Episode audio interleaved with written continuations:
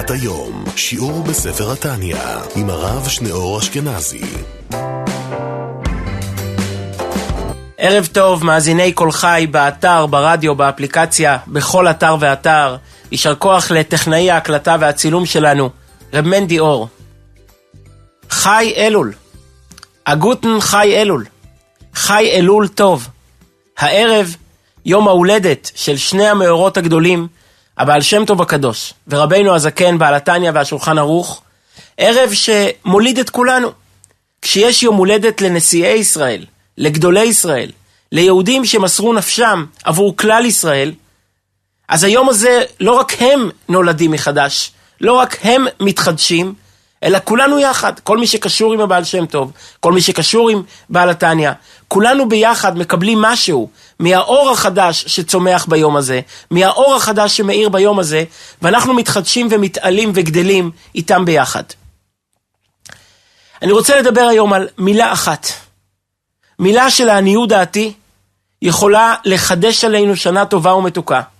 יכולה להחיות את העצמות היבשות.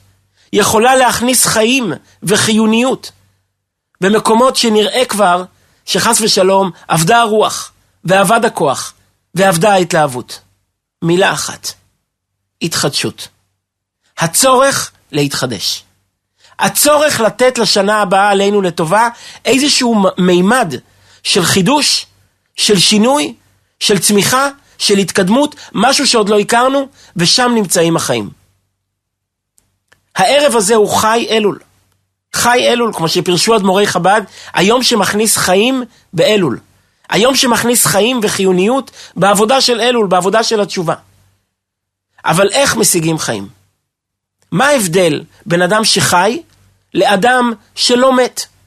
יש לפעמים אנשים בעולם שהם חיים, הם נושמים. אבל ההגדרה שלהם הם לא חי. ההגדרה היא לא חי. לא מת. חס וחלילה, שום משאית לא דרסה אותו. אבל הוא לא חי. יכול להיות גם ילד, עד, גיל, עד 30 יום, הוא בגדר נפל. הוא, לא, הוא אמנם חי, כבר 29 ימים, אבל עד גיל 30 יום הוא עוד לא בגדר חיים, הוא בגדר נפל. רק אחרי 30 יום הוא יוצא מגדר נפל והופך להיות חי. לפעמים יכול להסתובב אדם בעולם בגיל 30, הוא בגיל 60. הוא חי, הוא משלם חשבון חשמל, הוא משלם חשבון גז, הוא נושם, הוא לוקח חמצן, אבל הוא לא באמת חי. מה ההגדרה של אדם חי? איך משיגים חיות? חי אלול, איך משיגים חיות? חיות באה ממקום אחד, התחדשות. אדם חי כשהוא עושה דבר חדש. אדם לא יכול לחיות כשהוא עושה את אותו הדבר הרבה זמן. כשהוא חי במקום מוכר, במקום שמובן מאליו. שאין לו בו שום אתגר, שאין לו בו שום, אה, הם, הם, שום דבר שדורש ממנו ללכת אל מעבר לכוחות. אנחנו מאחלים, אחד האיחולים הנפוצים ביותר, יהי רצון מלפניך שתחדש עלינו שנה טובה ומתוקה. אנחנו מבקשים מהקדוש ברוך הוא, לא רק שתהיה שנה טובה, שתהיה שנה מתוקה, אלא שתחדש עלינו, שזאת תהיה שנה חדשה. ראש השנה הוא החג היחיד בשנה, בכסל ליום חגנו, שחל בראש חודש. חל ביום שהלבנה מתחדשת בו. זאת אומרת שראש השנה סובב כולו סביב מוטיב מאוד מהותי, מוטיב של התחדשות. זה יום שנותן איזשהו חידוש בחיים. זה יום שיוצר איזשהו שינוי, איזשהו אה, מטמורפוזה שלא הייתה, שלא הייתה בשנה הקודמת. למה זה כל כך חשוב? למה אנחנו מבקשים שתחדש עלינו שנה טובה? לא מסתפקים שתהיה שנה טובה, אלא שתחדש עלינו. כי איפה שיש התחדשות, יש חיים. איפה שיש התחדשות, יש שמחה. האדם לא יכול להתרגש מדבר מוכר. האדם לא יכול לשמוח מדבר שהוא עושה אותו יותר מדי זמן. ככה חקק בנו הקדוש ברוך הוא בטבע. שאנחנו מחפשים כל הזמן לעשות, להיות במקום שעוד לא היינו. אפילו בגשמיות. נצא רגע מהגבולות של חודש אלול. אפילו בגשמיות. היה לא מזמן חופש, היה בין הזמנים. יוצאים לטייל. לא נוסעים כל שנה לאותו טיול. רוצים להכיר מקום חדש, להכיר נוף חדש, להיוודע, להיחשף לאיזושהי תופעה חדשה בעולם שלא הכרנו. אפילו בגשמיות, אני קודם כל אתחיל בגשמיות, שהנפש הבעמי תבין. הולכים לפעמים לאכול משהו. אי אפשר לאכול כל יום את אותו הדבר. המן היה עינוי, כי המן נראה כל יום אותו הדבר. אז זה הפך להיות ממש עינוי. ויענך, ויענך, וירעיבך, ויאכילך את המן. זה לא השביע, זה יצא רעב. כי לא היה בו שום, ש... כי לא היה בו שום שינוי. לא היה בו שום חידוש. לא הייתה בו שום הפתעה. לא היה בו שום דבר שפורץ את הגדרים. אדם בטבעו צריך להתלהב. אדם בטבעו, אנחנו צריכים חשק בחיים. לא מספיק לחיות, צריכים חשק. והדרך שבה משיגים חשק היא על ידי התחדשות. לכן האיחול הכי גדול שאדם יכול לאחל לעצמו בתחילת שנה, שתחדש עלינו שנה טובה ומתוקה. שיהיה לנו בשנה הזאת איזשהו חידוש שלא היה בשנים הקודמות. ומה שאנחנו רוצים להבין היום, אחרי שאנחנו מבינים עד כמה החידוש הוא חשוב, איך משיגים את החידוש הזה? מבקשים מהקדוש ברוך הוא, מה אנחנו מבקשים מעצמנו? לא חוכמה להפיל על הקדוש ברוך הוא את התיק. שתחדש עלינו שנה טובה ומתוקה. קדוש ברוך הוא מחדש, לא רק שנה. המחדש בטובו בכל יום תמיד. קדוש ברוך הוא כל יום מחדש, אה, יום חדש שלא היה קודם. מחדש הזדמנויות חדשות. מחדש יכולות חדשות. השאלה אם אנחנו פתוחים לקבל את ההזדמנויות האלה. אם אנחנו פתוחים לקבל את השינוי הזה. אז אנחנו צריכים לשבת ולחשוב איך נעשה באמת שהשנה הבאה תהיה חדשה בתוך המסגרת הקיימת. המילה שנה, יש לה משמעות כפולה וסותרת. מצד אחד המילה שנה היא מלשון שינון, חזרה, שונה הלכות. המילה שנה פירושה שנה, שונה, חוזר על עצמו. כל שנה זה אותו הדבר, זה שוב תשרי, שוב חשבון, שוב כסלו. אבל זו טעות נוראה. המילה שנה היא גם מלשון שינוי. שינוי, שיש, שיהיה אחרת. אסור שהשנה שחוזרת על עצמה תהיה רק חוזרת על עצמה. כי אז אנחנו מאבדים את הכוח. אז אנחנו מאבדים את החיוניות. אז אנחנו מאבדים את החשק. אנחנו צריכים שבתוך השנה שחוזרת על עצמה, לא חס ושלום לשנות את החיים וללכת למקום אחר. כל אחד נשאר עם הבית שלו, ועם עם, עם, עם, עם בן או בת הזוג שלו, עם הילדים שלו, עם הסיידר שלו, עם הלימוד שלו, לא חס ושלום משנים את החיים. אבל בתוך המסגרת הקיימת צריכים להכניס איזושהי תוספת. להכניס איזשהו תבלין, שייתן איזו משמעות חדשה, מסקרנת, מפתיעה, שונה, יוצאת מאליה, בלתי מובנת מאליה, בתוך השנה הרגילה. אני רוצה לפתח את הדברים כהרגלנו מבחינה רעיונית, להביא לזה כמה ראיות, עד כמה התורה מעריצה חידוש. עד כמה התורה תובעת מהאדם, דורשת מהאדם, שיחיה בצורה של התחדשות. שלא יעמוד במקום אחד, שלא יחיה את אותם חיים. נשים לב לפלא פלאות. בכתובה כותבים חודש. בגט כותבים ירח.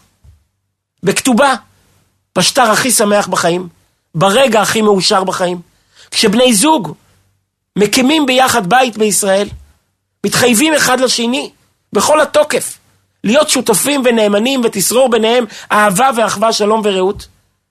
אנחנו מתחילים עם המילה חודש. מי שהקשיב פעם לשטר הכתובה תחת החופה, בכך וכך לחודש שאנו מונים פה היום. חודש. בגט לעומת זאת, אנחנו כותבים ירח. בכך וכך לירח שאנו מונים פה היום. מה ההבדל? אגב, לחלוקה הזו יש רמז בתורה. כך מביא הלבוש. על כתובה כתוב, פרשת כי תצא שקראנו לא מזמן, כי ייקח איש אישה חדשה. אישה חדשה. אישה ברוך השם בחתונה, יש התחדשות.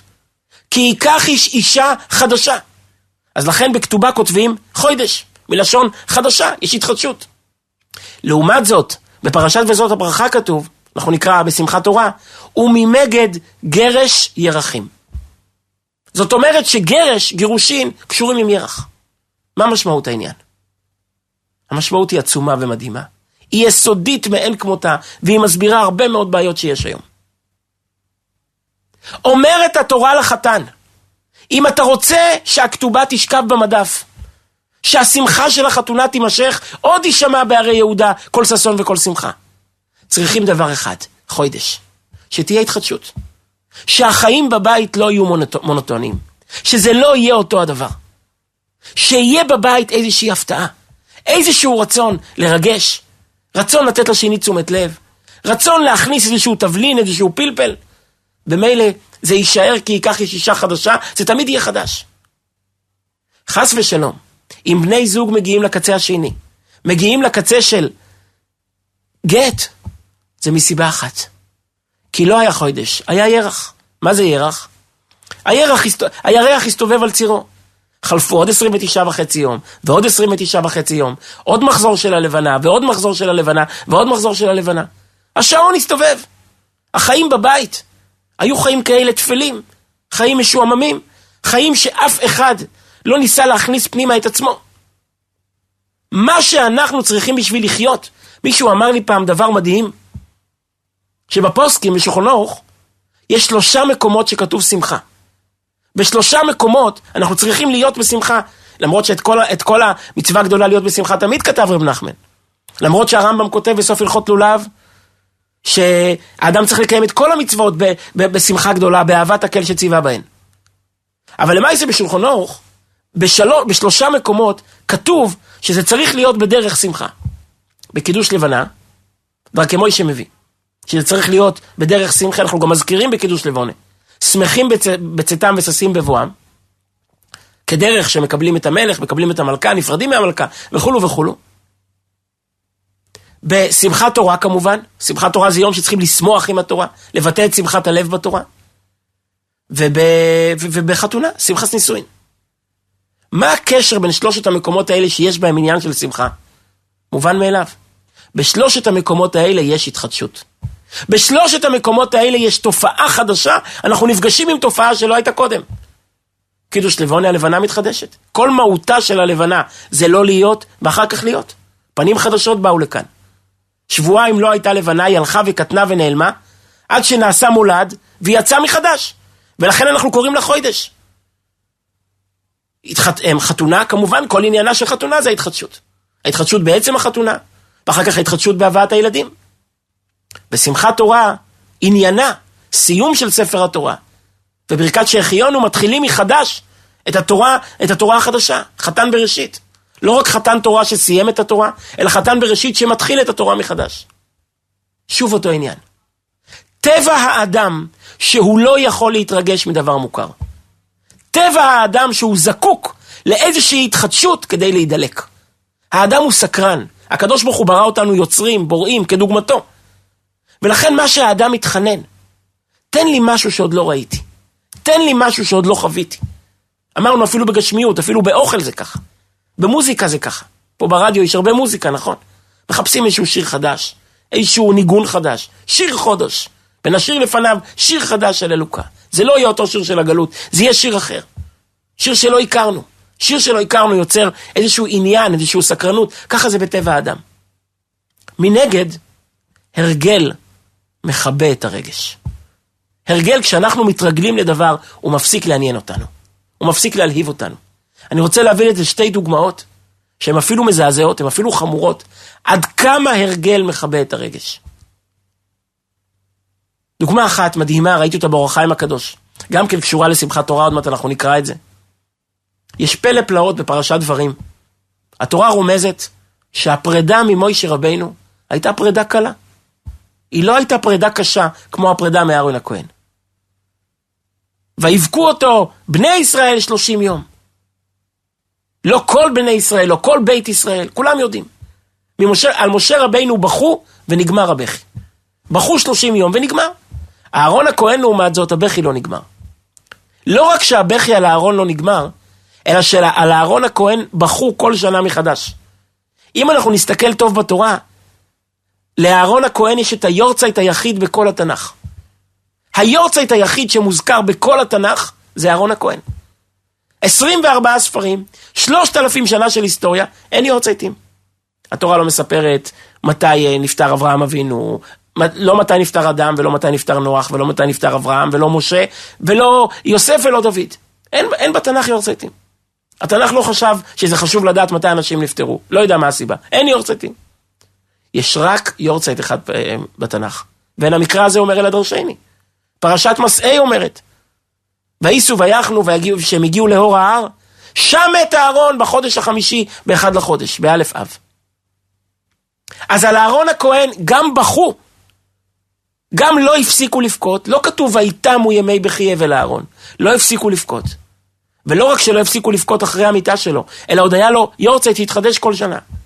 לעומת זאת על משה רבינו כתוב, ויתמו ימי בכי אבל משה. בחרו 30 יום, וזה נגמר, וחזרו לחיים. חזרו לשלם חשבונות. מה הסיבה לזה? אז מה שרש"י אומר מעבוד רבי נתן, כולם יודעים, לא צריכים להזכיר.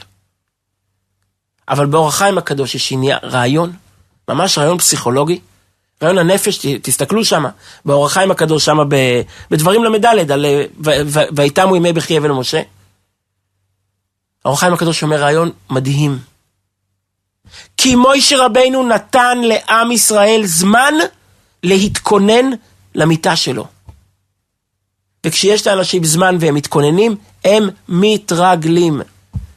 מוישה רבינו אמר לעם שלו, אלה הדברים אשר דיבר משה, חמישה שבועות לפני מותו, ראש חודש שבט, הוא כבר מתחיל להיפרד מהם. זה לא הייתה הפתעה, זה לא הייתה טראומה, זה לא קרה ברגע. זה לא היה זץ שזעזע אותם. חמישה שבועות קודם הוא הכין אותם שזה הולך לקרות.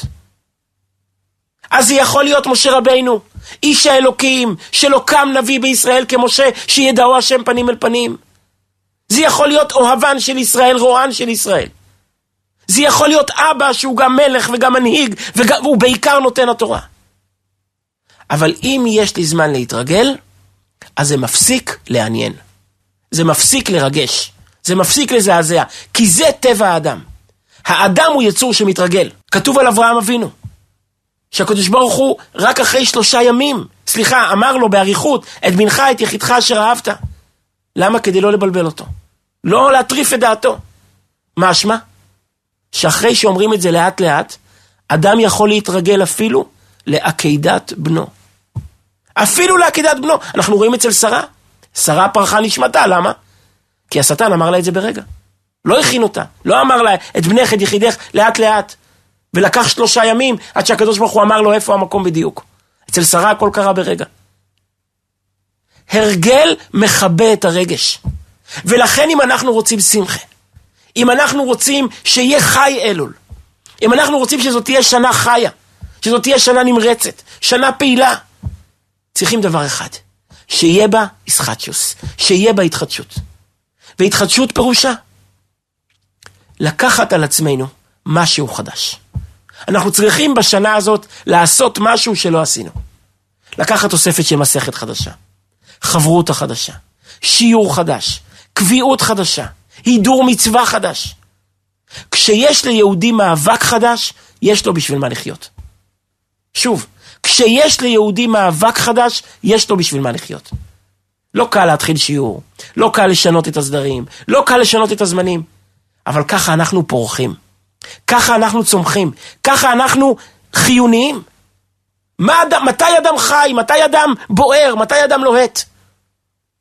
כשהוא עסוק במשהו, כשהוא מתאמץ על משהו, כשהוא צריך להכניס מעבר לכוחות במשהו.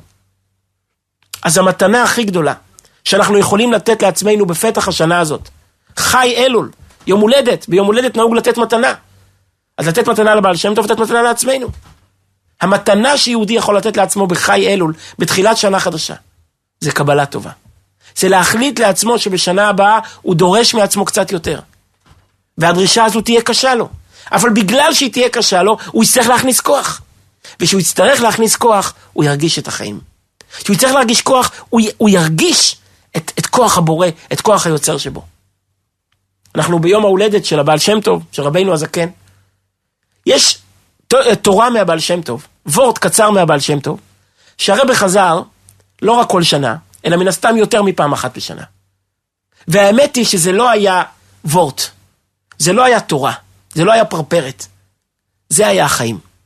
אם אני מנסה לחשוב, כולם מכירים את ההתפשטות, את הפריצה, את הפריסה שהרבי יצר בעולם. ואם מנסים להבין מה היה הסוד, זה מילה אחת, זה התוירה הזאת שהבעל שם טוב אמר, ובתוירה הזאת הכל נמצא. תקעו בחודש שופר בכסל ליום חגינו. תקעו בחודש שופר. תקעו בראש חודש שופר. מה כל אחד שואל? היה צריך להיות כתוב, תקעו שופר בראש חודש. או בראש חודש תקעו שופר. אבל תקעו בחודש שופר. אני הולך בראש חודש לאימא שלי. אני הולך לאימא שלי בראש חודש. או בראש חודש אני אלך לאימא שלי. אבל מה הפירוש אני הולך בראש חודש לאימא שלי. למה התורה תוקעת את המשפט? תקעו בחודש שופר. תקעו שופר בחודש. אמר הבעל שם טוב רעיון עצום. מובא בקטע שם טוב. תקעו בחודש, תקעו התחדשות, תקעו את ההתחדשות לתוך השופר. מה יהודי תוקע לתוך השופר? לא את האוויר, לא את ההבל. מה הוא מכניס לתוך הכתרת המלך? את ההתחדשות שלו. תקעו בחודש שופר, הבחודש זה לא התאריך. הבחודש זה הפעולה. הבחודש זה המשימה. הבחודש זה התביעה והדרישה. תקעו בחודש שופר. תכניסו לתוך השופר התחדשות. איך אתם תתקעו בשופר? על ידי התחדשות, בצורה של התחדשות. תתבעו מעצמכם קצת יותר.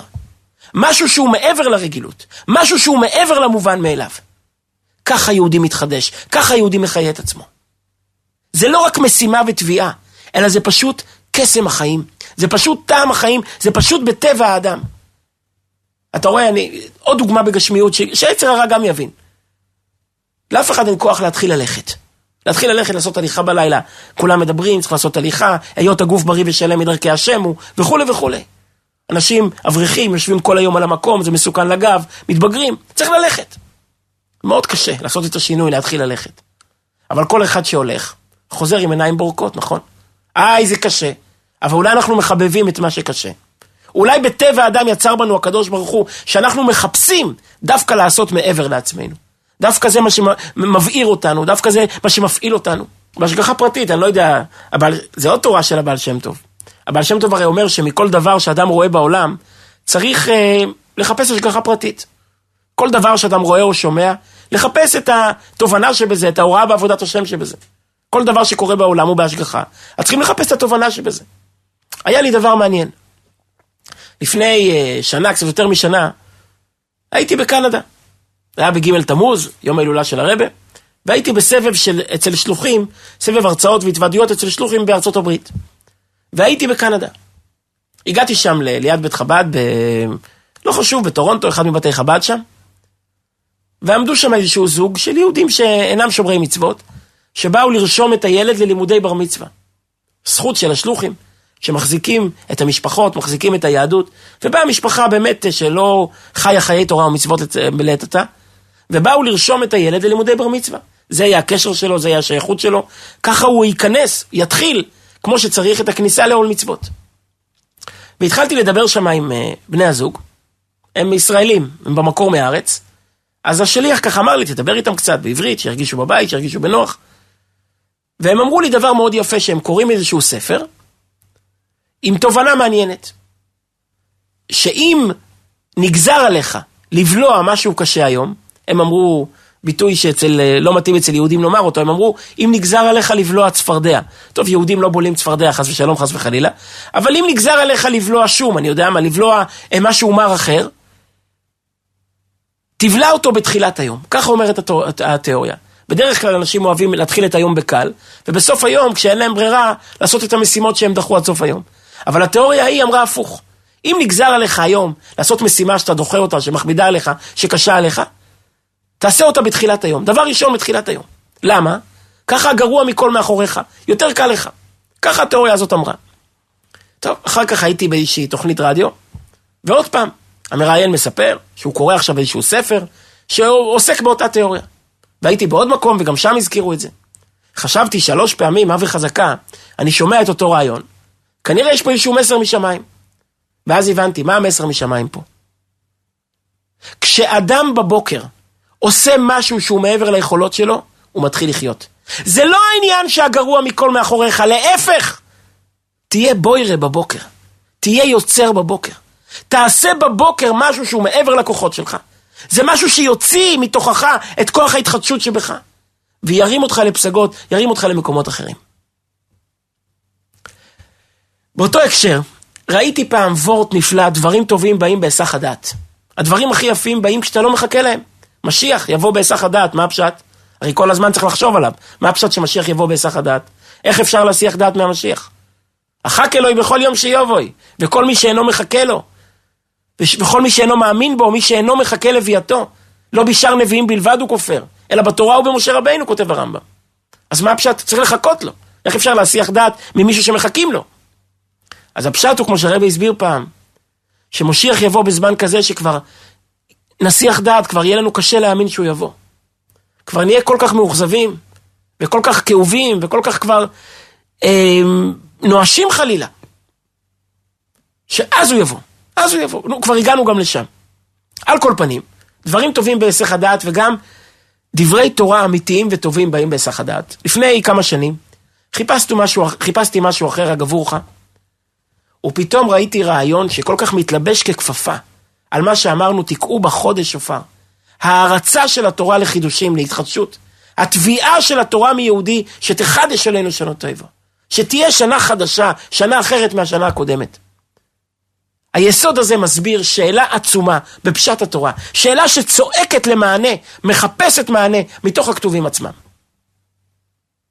יותר מ-60 פעם כתובה המילה חודש בתורה. יותר מ-60 פעם. כל פעם שהתורה רוצה לדבר על המחזור הירח, על המחזור של 29 וחצי יום, התורה קוראת לו חודש. החל מהמצווה הראשונה. בחוד... החודש הזה לכם ראש חודשים, ראשון הוא לכם לחודשי השנה. אנחנו נגיע עכשיו לחגים, חודש תשרי, נוציא שוב ושוב, את, את, את, במדבר כ"ח נקרא את, פרש... את המפטירים, ועוד פעם, כל, כל יום יהיה לנו מחדש. ובחודש השביעי באחד לחודש, בחמישה עשר לחודש חג, כל הזמן יהיה חוידש, חוידש, חוידש. כשהקדוש ברוך הוא מתאה, מת, מדבר על מחזור הירח, הוא קורא לו חודש. חוץ משני מקומות. זה צועק מתוך הכתובים, אי אפשר להתעלם מזה. בקוטב הכי עליון ובקוטב הכי נמוך. כמעט צריכים להגיד להבדיל בין שני המקומות האלו. במקום הכי נמוך בתורה. ובכתה את אביה ואת אמה ירח ימים. ובכתה אשת יפת תואר. דיברה תורה כנגד יצר הרע. המקום שכאילו התורה כביכול מכניעה את החוקים בגלל היצר הרע. זה המקום הכי נמוך שאדם יכול להגיע אליו. תאר לעצמנו. התורה מכופפת את החוק בגלל שאי אפשר להתמודד עם היצר הרע הזה. כי היצר הרע הזה הוא כל כך גדול, שהתורה אומרת, במקום להגיד לא, נגיד כן ונעשה לא. נגיד כן ונטיל כל כך הרבה סייגים עד שזה יהיה לא. אז מותר לו להביא את האישה אל ביתו, אבל מה? הוא צריך לחכות חודש ימים, הוא בכתה את אביה ואת אמה ירח ימים, ואחרי כן תבוא אליה ובעלתה. ואז כבר יתקרר יצרו והוא ישחרר אותה לחופשי. זה המקום הנמוך ביותר בתורה. ואיך הלשון? ובכתה את אביה ואת אמה ירח ימים. ענאי מייסה. לא חודש ימים, פתאום ירח ימים. למה ירח? למה לא חודש? מנגד, כמעט צריכים להגיד להבדיל בין המקומות. פרשת שמות. לידת משה רבינו מושיעם של ישראל. איש האלוקים נשמה דאצילות. ותצפנהו שלושה ירחים. למה לא שלושה חודשים? החודש הזה לכם ראש חודשים, שתי פרשיות אחר כך פרשת בו. למה לא ותצפנהו? מה התורה מחברת בין משה רבינו, חלילה לאשת יפת תואר? מה, מה הולך פה? ראיתי פעם וורט באיזשהו קונטרס שכתב אותו חכם טוניסאי בשם חזקיהו פרץ, והוא כותב דבר מיוחד, אפשר כמעט לומר גאוני. כשהתורה מדברת על חיים, על חיוניות, היא תמיד אומרת חוידש. חוידש זה סמל לחיים.